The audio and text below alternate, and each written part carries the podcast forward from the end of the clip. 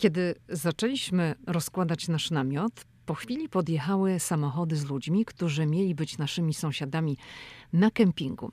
I tak, po lewej stronie zaczęły rozkładać się trzy rodziny z dziećmi. To była grupa kilkunastu osób, młodzi ludzie z bardzo małymi dziećmi. Po prawej stronie swoje dwa namioty rozstawiała grupa studentów. To byli sami młodzieńcy, żadnych dziewczyn. To była grupa tak około siedmiu, ośmiu chłopaków, no powinnam powiedzieć młodych mężczyzn. No i oczyma wyobraźni widziałam, co się będzie działo, czyli śmiechy, chichy, balanga, słowem noc z głowy. Nie ukrywam, że humor mi troszeczkę siadł na samym wstępie. No miałam wprawdzie zatyczki do uszu, ale zastanawiałam się, czy takie zatyczki dadzą radę przy założeniu, że namiot to namiot, prawda? Że to nie jest hotel, nie ma ścian, które zawsze coś tam wygłuszą. I czy moje obawy się potwierdziły? Czy noc była z głowy i czy sąsiedzi darli się w niebogłosy? Zapraszam na 48 odcinek podcastu, w którym opowiem, jak to jest na amerykańskim kampingu, na terenie parków, czy to stanowych, czy narodowych, czego się tam spodziewać, czy jest bezpiecznie, jakie są udogodnienia, ile to kosztuje. Będzie i o namiocie, i o kamperze. Tu Lidia Krawczuk, a to jest podcast Ameryka i ja.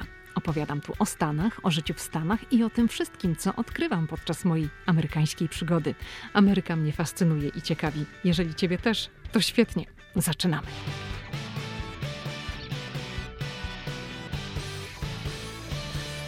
Dzień dobry, hello. Zanim przejdę do tematu kempingów, namiotów i kamperów, chcę jeszcze nawiązać, muszę to zrobić, do poprzedniego podcastu pod tytułem W Nowym Jorku ponad 30 lat.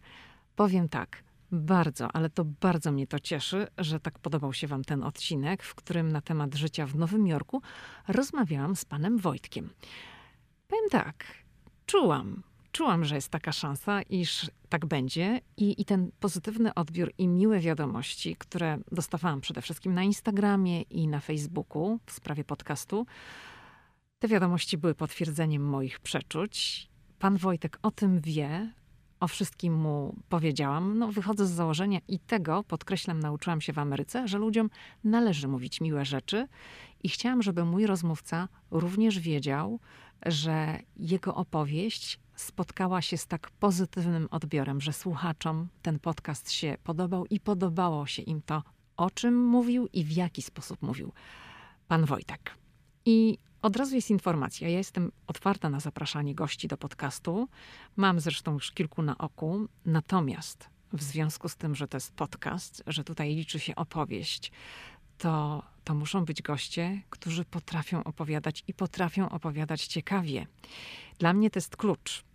Więc jeśli macie jakieś sugestie, to przypominam, że można do mnie napisać kontakt małpa amerykaija.pl. Oczywiście część z Was pisze do mnie na Instagramie i na Facebooku i tak również można w ten sposób się ze mną kontaktować. Ok, o czym opowiem w dzisiejszym podcaście?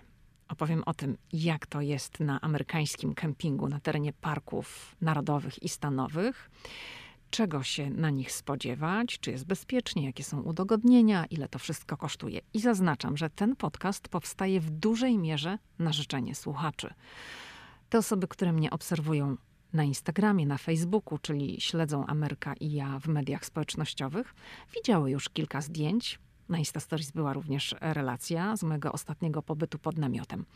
I pierwsze wiadomości po tym, jak to się wszystko ukazało, były takie: czy nie mogłabym zrobić na ten temat podcastu?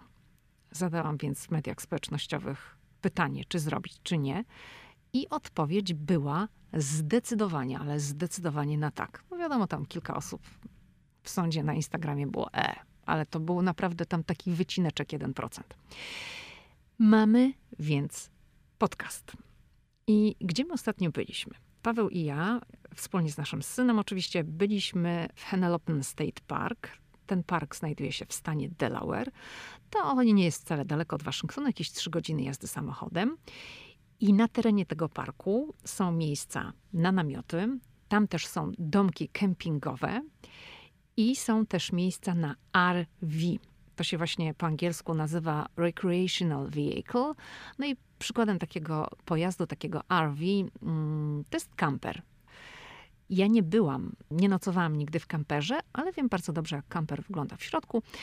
Tego typu pojazd mieli moi znajomi, to znaczy uściślimy, to była przyczepa. Trzeba tutaj rozróżnić, że to może być przyczepa, którą po prostu ciągnie się za samochodem, a może być taki pojazd, do którego się wsiada i tam wszystko już jest i nie trzeba mieć dodatkowo samochodu. I muszę powiedzieć, że ta przyczepa była super, bo tam było wszystko, tak? Tam było w sumie sześć osób mogło się spokojnie przespać, bo były jakby takie dwie sekcje do spania, po jednej stronie przyczepy i po drugiej. Co ciekawe, to jest rozkładane miejsce do spania, jak już przyczepa zostaje zaparkowana. Miejsce do spania się wyciąga i ono jest tak jakby poza przyczepą. To znaczy, to jest wszystko obudowane, tak? To tam nikt nie leży poza przyczepą, ale jak się spojrzy z zewnątrz na tę przyczepę, to to miejsce do spania jest wysuwane i częściowo ten materac wystaje poza przyczepę. No jak przyczepa już nie jest używana w takim kontekście, jak ją się ciągnie ze samochodem, to to się składa i ona stanowi po prostu taką tradycyjną bryłę. No ale w takiej przyczepie to jest wszystko, tak? No i, i, tam jest i taka mini kuchnia, i jest miejsce do siedzenia, także tam jest stół i, i są takie ławy, gdzie, gdzie można sobie na spokojnie zjeść e, posiłek.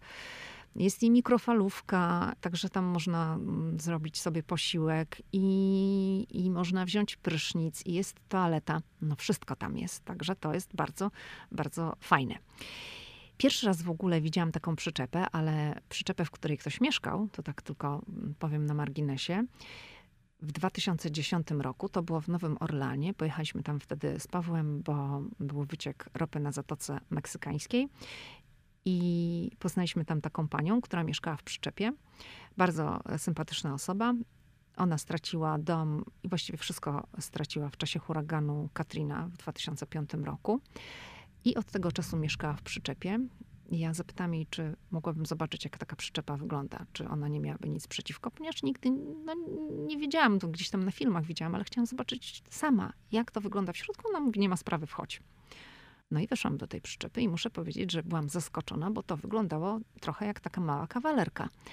Ona miała tam wszystko bardzo ładnie zrobione, zadbane, tam był porządek. No fajnie to wyglądało miałam takie poczucie, że jestem w jakiejś takiej małej kawalerce, a nie w przyczepie i wbrew pozorom było tam więcej miejsca niż mi się wydawało, że tam będzie. Także no, byłam mm, pozytywnie zaskoczona. Ale wracając do naszego ostatniego pobytu na terenie Henlopen State Park, to było miejsce, miejsce wyznaczone. I to było miejsce, na terenie którego mieliśmy nasz indywidualny dostęp do wody, dostęp do prądu i było też miejsce parkingowe tuż przy miejscu, na terenie którego mogliśmy się rozłożyć. Do tego miejsca było przypisane palenisko z grillem i ono było tylko dla nas, także tam nikt poza nami z tego nie korzystał. W tym czasie, kiedy my mieliśmy zarezerwowaną tę miejscówkę, była ława z siedziskiem, Także jak tam sobie zrobiliśmy jakiś posiłek, grillowaliśmy kiełbaski czy mięso, no to automatycznie obok mogliśmy usiąść przy tej ławie i sobie to zjeść na spokojnie. I tak to zwykle, chciałabym powiedzieć zawsze, ale nie mogę na 100%, 100% tak powiedzieć. Natomiast z tych wszystkich rozmów, jakie odbyłam z moimi znajomymi, z różnymi ludźmi, którzy w ten sposób również wypoczywali w Stanach, to zawsze tak to wygląda, że jest miejsce zarezerwowane i do miejsca jest właśnie przypisana ława z siedziskiem, jest przypisany grill, jest przypisane palenisko i każdy ma swoje, nie musi z nikim tego miejsca dzielić. I my byliśmy też w takim miejscu, że właściwie zaraz obok mogliśmy zaparkować samochód i to było nasze miejsce wyznaczone. Te miejsca są ponumerowane i podjeżdża się właśnie pod to konkretne, zarezerwowane wcześniej w internecie miejsce i nie ma tam, że ktoś zajmie, że gdzie zaparkować samochód, że zaraz ktoś się rozbije obok przy namiocie. Nie ma, nie ma, nie ma. To jest taka, nie wiem czy parcela to jest dobre określenie, w każdym razie to jest miejsce, które jest tylko i wyłącznie dla ciebie i nikt tam obok ci się nie rozłoży. My byliśmy pod namiotem i kupiliśmy namiot specjalnie na tę okazję i muszę powiedzieć, że to był deal życia, bo ten namiot ośmioosobowy, duży, kupiliśmy mm, specjalnie duży namiot, dlatego żeby móc swobodnie stanąć w namiocie, żeby można było włożyć wszystkie rzeczy. I, I, uważam, że to była bardzo dobra decyzja, że kupiliśmy taki duży namiot i zapłaciliśmy za ten namiot teraz tylko 100 dolarów. I to jest mało, uważam, jak na tego typu namiot, biorąc pod uwagę, że na przykład sprawdzałam ceny gdzieś tam na Amazonie, jak, jakie były stawki za namioty i to było o wiele więcej. A my kupiliśmy ten namiot. Jest w Stanach taka sieć sklepów, która nazywa się Dick's Sporting Goods i i właśnie tam kupiliśmy. I to było w czasie, kiedy ten sklep, ta sieć sklepów zaraz się otworzyła po pandemii. Znaczy, pandemia cały czas jest, no ale tutaj stan Virginia jest w fazie odmrażania gospodarki i część sklepów się otwiera, bo jeszcze nie wszystkie są rzecz jasna otwarte, no ale Dick's Sporting Goods jest jednym z tych, które się otworzyły i tam było bardzo mało ludzi. I myślę, że po prostu, no żeby zachęcić ludzi, te ceny e, są o wiele niższe. Nawet muszę powiedzieć, że jak powiedziałam mojej koleżance, że kupiłam taki namiot w tej sieci sklepów, ona jest bardzo doświadczona w spaniu pod namiotem i w wyjazdach tego typu i ma mniejszy namiot niż, niż ten, który my kupiliśmy. No to mówi, to jest bardzo dobra okazja. Mówi, to może ja też sobie kupię taki większy namiot. I pojechała do sklepu, albo nawet wysłała swego męża do sklepu tej sieci. Zadzwoniła do mnie, mówi, słuchaj, u nas w ogóle nie ma takich cen i nie ma tych namiotów. No to ja mówię, słuchaj, no jak chcesz to ja ci kupię tutaj koło mnie taki namiot, jak chcesz. Ona mówi, to jak możesz, jeżeli masz czas, to kup mi. No ja pojechałam kupić jej ten namiot i jeszcze była promocja w tym dniu 20% na jedną wybraną rzecz. Także jej kupiłam ten namiot za 80 dolarów. Nawet taniej niż sobie. Taki był dobry deal. I nawet robiliśmy test tego namiotu, rozkładając go w pokoju. Zajął tam bardzo dużo miejsca, żeby zobaczyć, jak to wszystko wygląda. No i wszystko wyglądało fajnie. Namiot się dosyć szybko i łatwo rozkładał. Także no, pojechaliśmy już wiedząc, że jak będziemy te klocki wszystkie składać jeden do jednego na miejscu.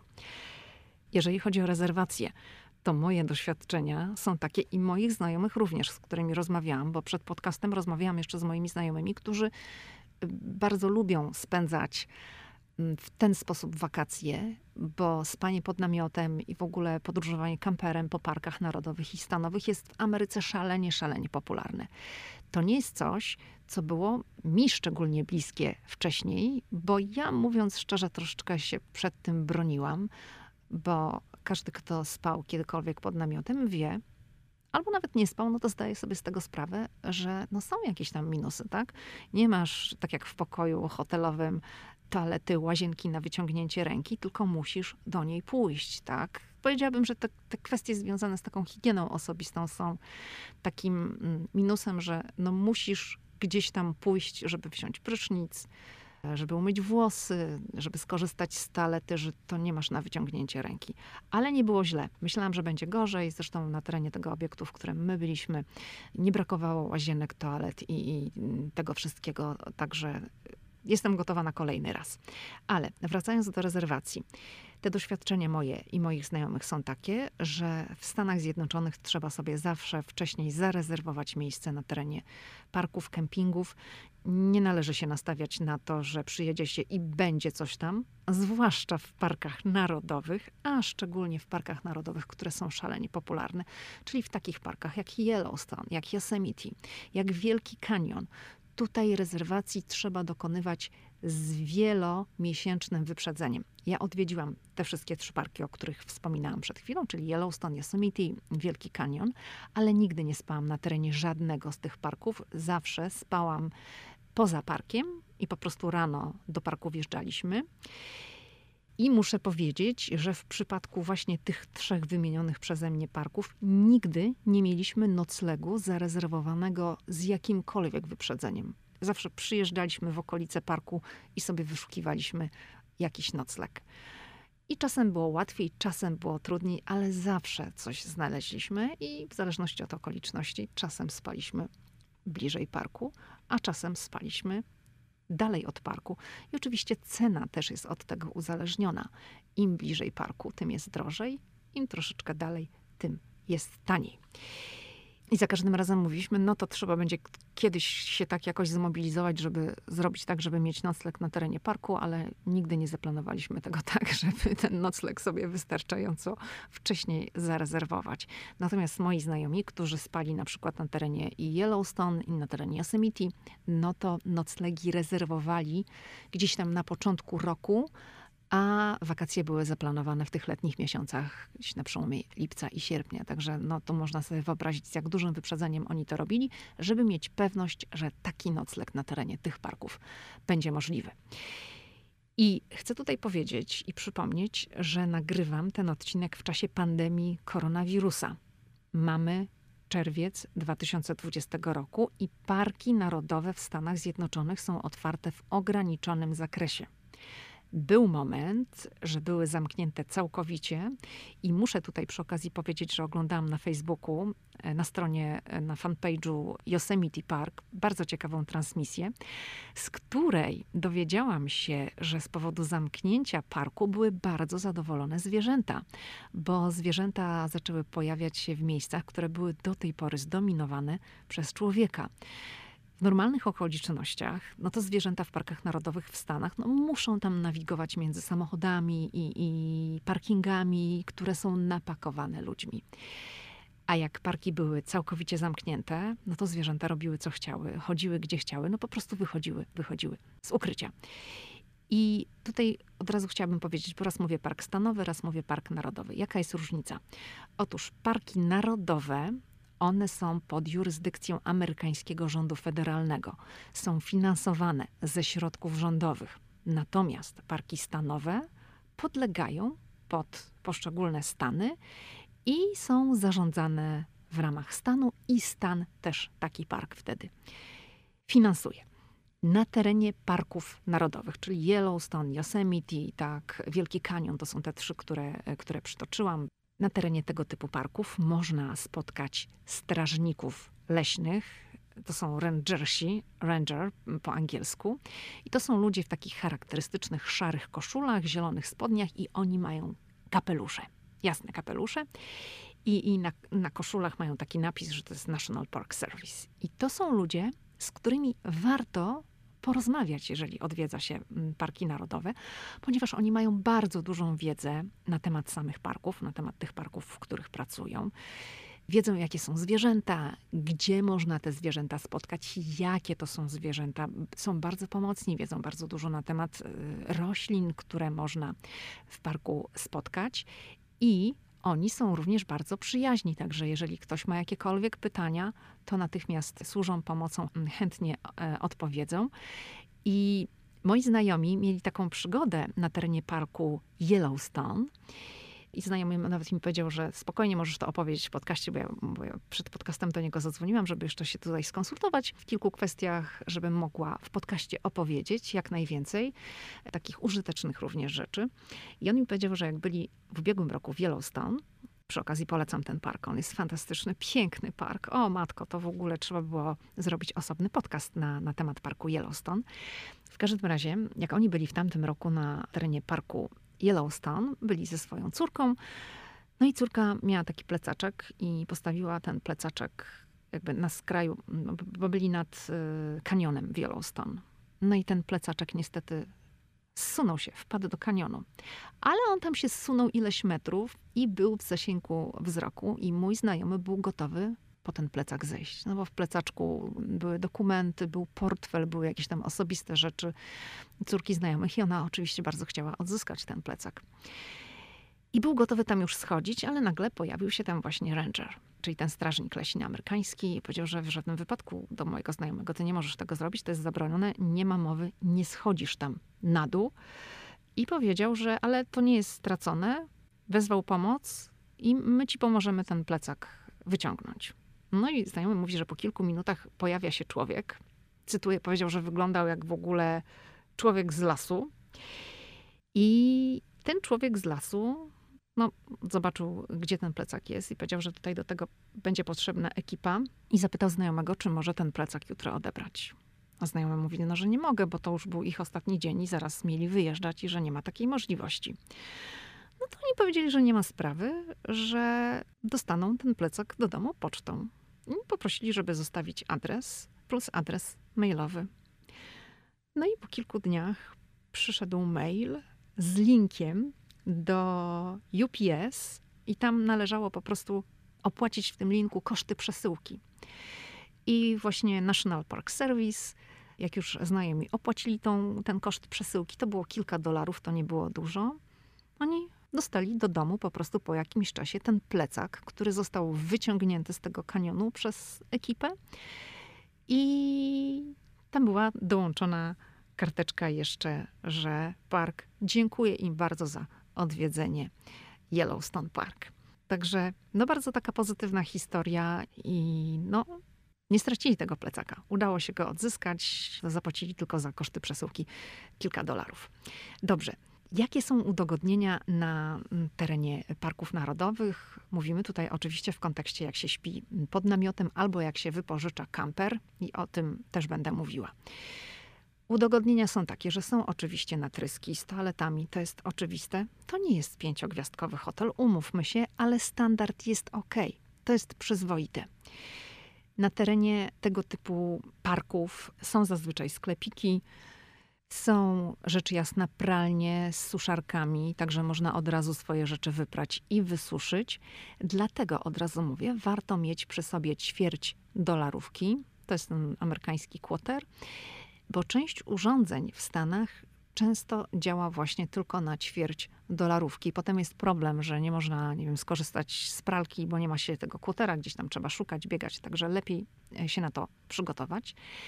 Drewno jest też oczywiście do kupienia na terenie parków, no dlatego, że tak jak mówiłam, są paleniska i można sobie tam e, zrobić ognisko, można sobie rozpalić grilla. I często jest też tak, że na przykład drewno sobie leży i tam jest prośba, żeby wziąć tam określoną ilość i zostawić pieniądze w jakiejś skrzynce, w jakimś pojemniku, które stoją obok. Także to jest taka samo obsługa. Ja mówiłam, że nasze miejsce było i właśnie z dostępem do prądu, z dostępem do wody i no, trzeba też pomyśleć o przedłużaczu. Także my mieliśmy jeden dosyć długi przedłużacz, ale okazało się, że od tego miejsca, gdzie była skrzynka z prądem, do namiotu to jest za krótko, no ale kolejny długi przedłużacz byliśmy w stanie kupić na, na terenie sklepiku, na terenie parku, także były dwa. Dzięki temu prąd był w namiocie. I tu od razu muszę powiedzieć, że jeżeli ktoś planuje wakacje na terenie konkretnego parku w Stanach Zjednoczonych, to po prostu należy, to jest oczywiste, ale powiem, sprawdzić na stronie internetowej, co na terenie takiego parku jest. Duże parki mają na swoim terenie stacje benzynowe, tak? No, na przykład jak jeździliśmy po Yellowstone i to jest bardzo olbrzymi park, no to jak trzeba było dotankować samochód, to można było to zrobić na terenie parku. Jest tam zawsze jakaś restauracja. Oczywiście teraz to jest czas pandemii i niektóre udogodnienia są zamknięte. Trudno mi powiedzieć, jak, jak to wygląda w tej chwili z restauracjami. No, tam na terenie tego parku stanowego e, w Delaware, gdzie my byliśmy ostatnio, to nie było żadnej restauracji, był sklepik, był też plac zabaw, ale plac zabaw był zamknięty, był ogrodzony taśmą właśnie z powodu pandemii. No często na terenie parków narodowych to są rzecz jasna sklepy z pamiątkami, tak? No można sobie tam kupić różne rzeczy, jakieś gadżety, kubeczki, jakieś ozdobne talerzyki z napisem i nazwą parku, w którym się jest. No to wiadomo, to takie pamiątkowe rzeczy to, to są wszędzie. Jeżeli chodzi o Wi-Fi i internet, to z zasięgiem ogólnie na terenie parków jest kiepsko. W parkach narodowych to w ogóle są takie miejsca, gdzie w większości miejsc w ogóle nie ma zasięgu, ani nie ma dostępu do internetu. Taki dostęp do internetu jest zawsze albo zazwyczaj w miejscach, gdzie na przykład jest albo sklepik, albo jest restauracja, no gdzieś w jakimś takim, powiedziałabym, bardziej publicznym, a nie dzikim miejscu. Dobrze. No to myślę, że czas, żebyśmy troszeczkę porozmawiali o bezpieczeństwie i o tym, czego można się spodziewać. Na początku mówiłam, że jak się zaczęliśmy rozkładać, no to się okazało, że po jednej stronie była grupa, gdzie były trzy rodziny z bardzo małymi dziećmi, a po drugiej stronie była grupa młodych mężczyzn, takich studentów, tak na oko to oceniłam. No i zastanawiałam się, jak to będzie, tak? Co oni będą robić w nocy? Czy będzie jakaś hulanka, czy ja będę miała noc zarwaną z głowy? Otóż nie było nic, nic się nie działo. W Stanach tak zazwyczaj gdzieś około dziewiątej robi się ciemno. 21 to, to już tak dziewiąta wieczorem robi się ciemno. A to jeszcze teren kampingu w lesie, dużo drzew, no to wiadomo, że jeszcze szybciej się robi ciemno. I jak już ta dziewiąta zaczęła się robić i było ciemno, no to rzecz jasna wiadomo, że jeszcze wszyscy siedzieli przy tych paleniskach, przy ogniskach, które mieli na terenie swoich tych miejsc, gdzie były mm, rozłożone namioty. Ale nie było żadnego wariactwa. Amerykanie są takim narodem, i to nawiązuje do podcastu na temat mentalności, który no, stosuje się do zasad, bierze pod uwagę to, że są gdzieś tam inni obok. Na terenie kempingu obowiązuje cisza nocna i przychodzi ta godzina ciszy. Mówiąc szczerze, to nie sprawdziłam, o której rozpoczynała się cisza nocna. No, zakładam, że to jest albo gdzieś 10 albo 11 wieczorem. I od 11, tak między tą 10 a 11 to już się zrobiło cicho. Mimo, że po jednej stronie mieliśmy grupę no, młodych chłopaków, tak, no czego można byłoby się spodziewać po grupie młodych chłopaków, że tam może być różnie, to jednak przychodziła ta godzina ciszy nocnej i tam był spokój.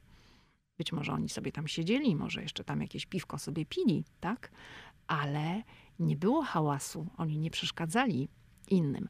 Tak samo było po drugiej stronie z tą grupą, gdzie były trzy rodziny z moimi dziećmi. Był taki jeden moment w nocy, gdzie się obudziłam, że dziecko płakało, ale no szybko najwyraźniej rodzice byli w stanie uspokoić e, malucha, bo, bo dziecko szybko przestało płakać i no i koniec, nie było żadnego problemu. Także no tutaj byłam, nie mogę powiedzieć, że jakoś zaskoczona, bo spodziewałam się, że jednak w Stanach się pilnuje takich rzeczy i że gdyby, nie wiem, ta młodzież zachowywała się bardzo głośno i by przeszkadzała, to nawet ja bym nie musiała sama interweniować, bo zaraz by się znalazł ktoś, obok ktoś inny, komu by to przeszkadzało i by tę sprawę zgłosił i byłaby krótka piłka, bo w Ameryce się to bardzo szybko załatwia.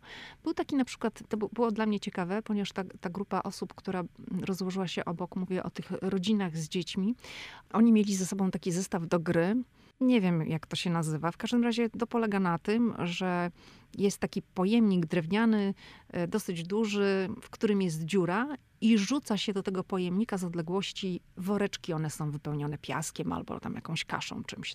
No nie wiem, takie płócienne woreczki.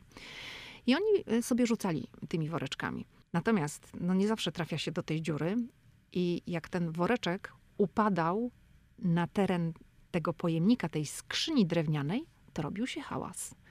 No i to tak było troszeczkę słychać i najwyraźniej komuś to przeszkadzało, ponieważ po jakimś czasie oni się zwinęli i poszli sobie tam gdzieś daleko, dalej do lasu. Rozłożyli sobie te stanowiska, bo mieli tam chyba ze dwa czy trzy, mm, e, do gry i sobie grali w oddaleniu od tego miejsca, gdzie ludzie mieli namioty, żeby innym nie przeszkadzać. Także no to jest właśnie takie amerykańskie, że, że się szanuje ludzi, którzy wypoczywają gdzieś obok. Zresztą na camping przyjeżdża się po to, żeby wypocząć, tak? A nie po to, żeby tam były jakieś libacje i, i hałasy. Także reasumując, był spokój. Co jest ważne, moim zdaniem, jeżeli ktoś jest czuły na światło, tak jak na przykład ja, ja bez klapek na oczy mówię klapki, a to są taka opaska na oczy. No. To ja się nie ruszam, bo no wiadomo, w namiocie nad ranem robi się jasno, jak wschodzi słońce. I ja bez takich klapek to bym nie dała rady. No i warto też właśnie wziąć zatyczki do uszu, no bo to wszystko w namiocie wszystko słychać, tak? Słychać rano ptaki, jak tam drzewa mocniej szumią, bo, bo, bo jest wiatr, to też słychać. I to może nie jest aż tak uciążliwe, ale uciążliwe mogą być klimatyzatory, które są zainstalowane w kamperach. Akurat wtedy, kiedy my byliśmy, to nie było takiej pogody, że trzeba było włączać klimatyzację i nie było słychać klimatyzatorów.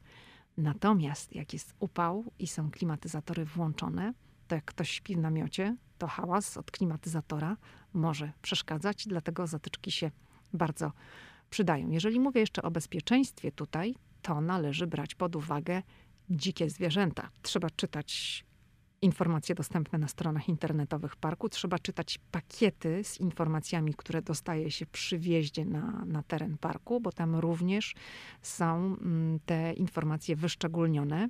No, na przykład niedźwiedzie są mm, takim, no nie chcę powiedzieć problemem, ale no, trzeba sobie zdawać z tego sprawę, że na przykład Yosemite Park żyje między 300 a 500 czarnych niedźwiedzi. Takie są mm, właśnie statystyki. I na terenie Yosemite Park tam znajdują się na przykład metalowe skrzynie. To są skrzynie zamykane na zamek i one służą do przechowywania jedzenia właśnie z powodu niedźwiedzi. Nie należy trzymać w tym parku jedzenia w namiocie. No, broń Boże, właśnie do tego służą te metalowe skrzynie. I ja, jak mówiłam, odwiedzałam ten park, ale spałam poza parkiem. Moi znajomi spali na terenie parku pod namiotem i słyszeli, będąc w namiocie, jak tam gdzieś tam niedźwiedź kręcił się w pobliżu, no nie zazdroszczę, no ale to są właśnie takie uroki spania na terenie niektórych parków. I na terenie parku są oczywiście ostrzeżenia dotyczące niedźwiedzi. Podobnie było na przykład też w Yellowstone. Też widziałam sporo takich różnych ostrzeżeń i na miejscu można w tych sklepikach na przykład kupić spreje służące do odstraszania niedźwiedzi.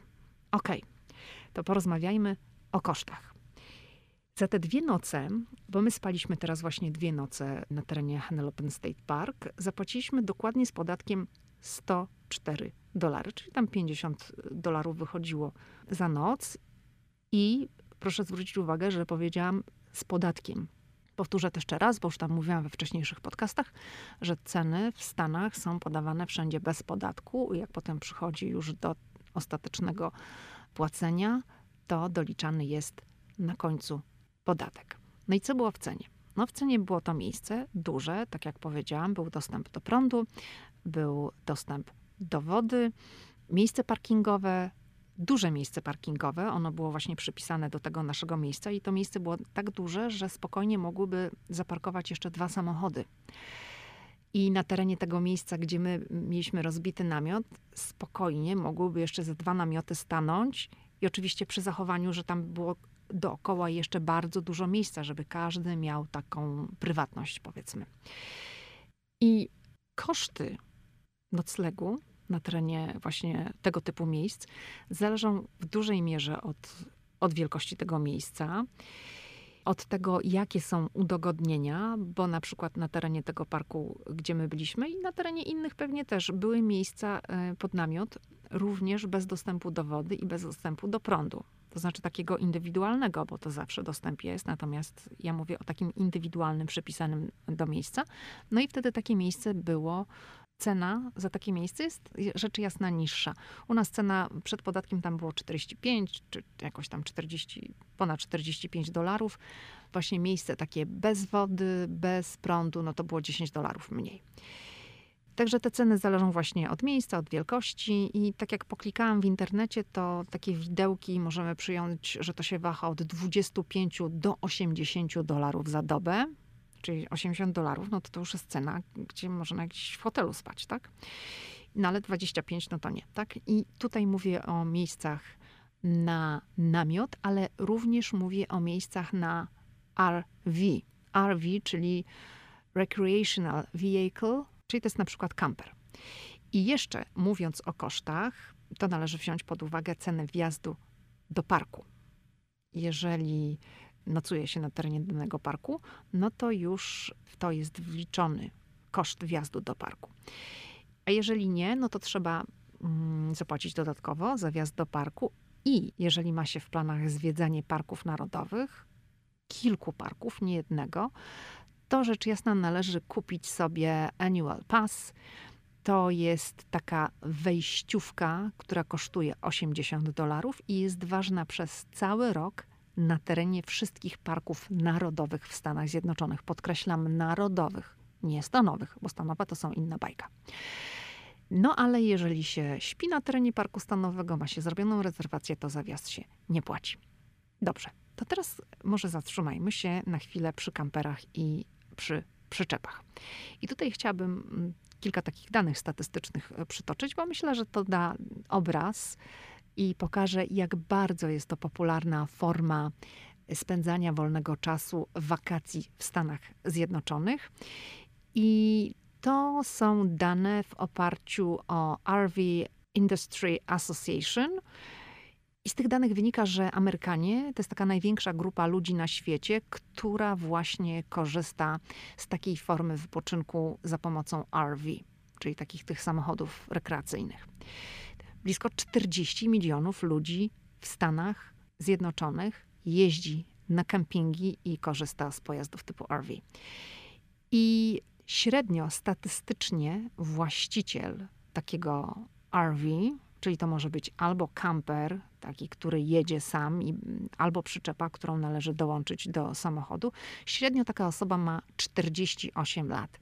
Ale jeżeli weźmiemy takie widełki, no to to jest tak w przekroju między 35 a 54 lata.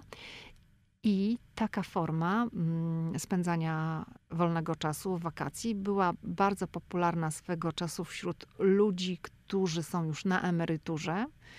W Ameryce niektórzy sprzedawali właśnie swoje domy i kupowali sobie kampery, żeby w nich zamieszkać, żeby jeździć za ich pomocą po całych Stanach Zjednoczonych i sobie po prostu w ten sposób zwiedzać Amerykę.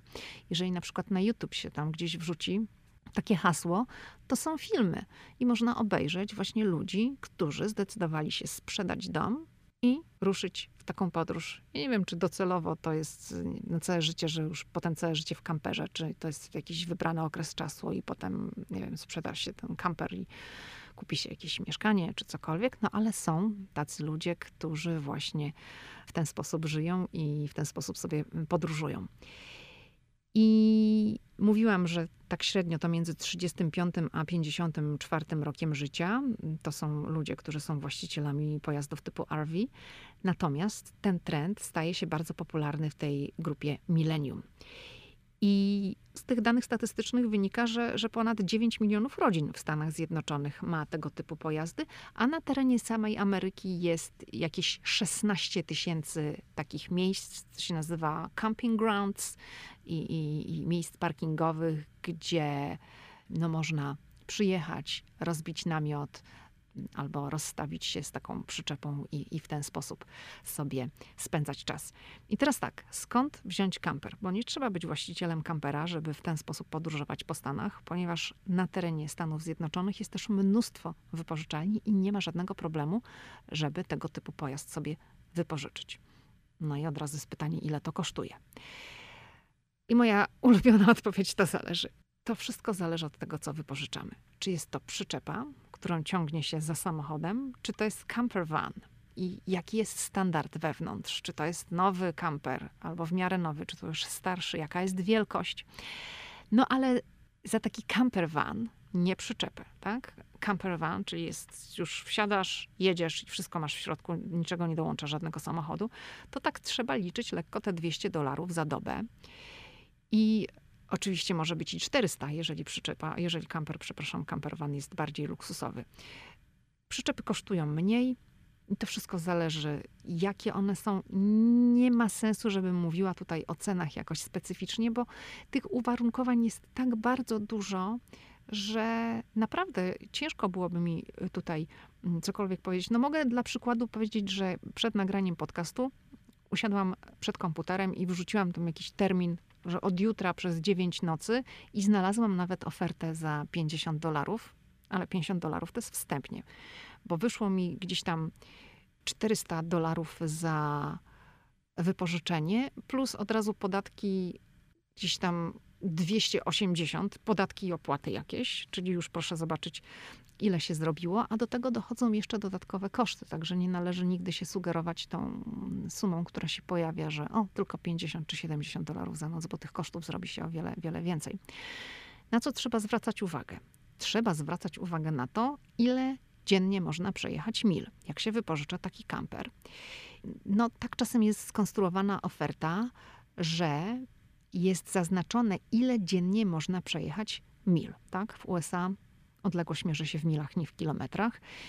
I jeśli na przykład jest dzienny limit, a widziałam takie oferty, że na przykład dzienny limit wynosił 100 mil, czyli 160 kilometrów, albo 200 mil dziennie, no to potem za każdą dodatkową milę doliczana jest dodatkowa opłata do dziennej stawki za wypożyczenie kampera. Można pojechać dalej, tak, no ale trzeba będzie jeszcze dodatkowo zapłacić. Ale są też oferty, że nie ma żadnych limitów, dlatego cały czas powtarzam, należy czytać dokładnie, co jest napisane. Nie scrollować, tylko czytać, czytać. Należy też pamiętać, że do tego dochodzą dodatkowe opłaty. Podatki, ubezpieczenia, e, może być dodatkowa opłata za korzystanie z prądu, bo tam jest jakiś limit dzienny. Także, no jeszcze raz powtarzam, proszę czytać dokładnie i brać wszystko pod uwagę. Teraz, tak jak opowiadam o tych kamperach, to muszę powiedzieć, że ci ludzie, którzy mają doświadczenie w podróżowaniu w ten sposób i widać, że to jest styl życia, że to nie jest jakiś tam pierwszy przypadkowy wyjazd, to oni mają bardzo fajnie wszystko wokół tego kampera zorganizowane. Przed kamperem mają też na przykład swój własny stolik, krzesełka. Niektórzy rozkładają sobie dywan Taki normalny tam dywan, y, na którym właśnie jest postawiony stół, taki, no, nie chcę powiedzieć, że robią sobie pokój na zewnątrz, no ale ten dywan był dla mnie tak, czymś takim znamiennym. No już dywan sobie rozkłada na pewno ktoś, kto podróżuje, kto podróżuje w ten sposób i ma jakąś tam swoją wizję, swoją filozofię, jak to wszystko wygląda. O, i jeszcze jedna rzecz, bo w Stanach jest taka sieć marketów, bardzo popularna, największa Walmart. No myślę, że część słuchaczy kojarzy tę nazwę. Jeżeli właśnie się przyjeżdża do Stanów i ma się w planie taki objazd y, po Stanach i zakupy w kontekście tego objazdu, no to najlepiej właśnie od razu pojechać do Walmartu, bo w tym markecie jest wszystko. I Walmart jest taką siecią, na terenie której można zaparkować kampera.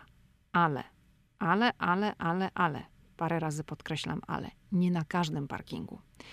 Więc należy też oczywiście sprawdzić w internecie, czy dany Walmart na danym terenie daje taką możliwość. Ja, nie, ja, ja absolutnie nie namawiam do tego, żeby nastawiać się, że ktoś przyjedzie do Ameryki, wypożyczy kampera i nie będzie spał na terenie parków narodowych, tylko na parkingu w Walmartie.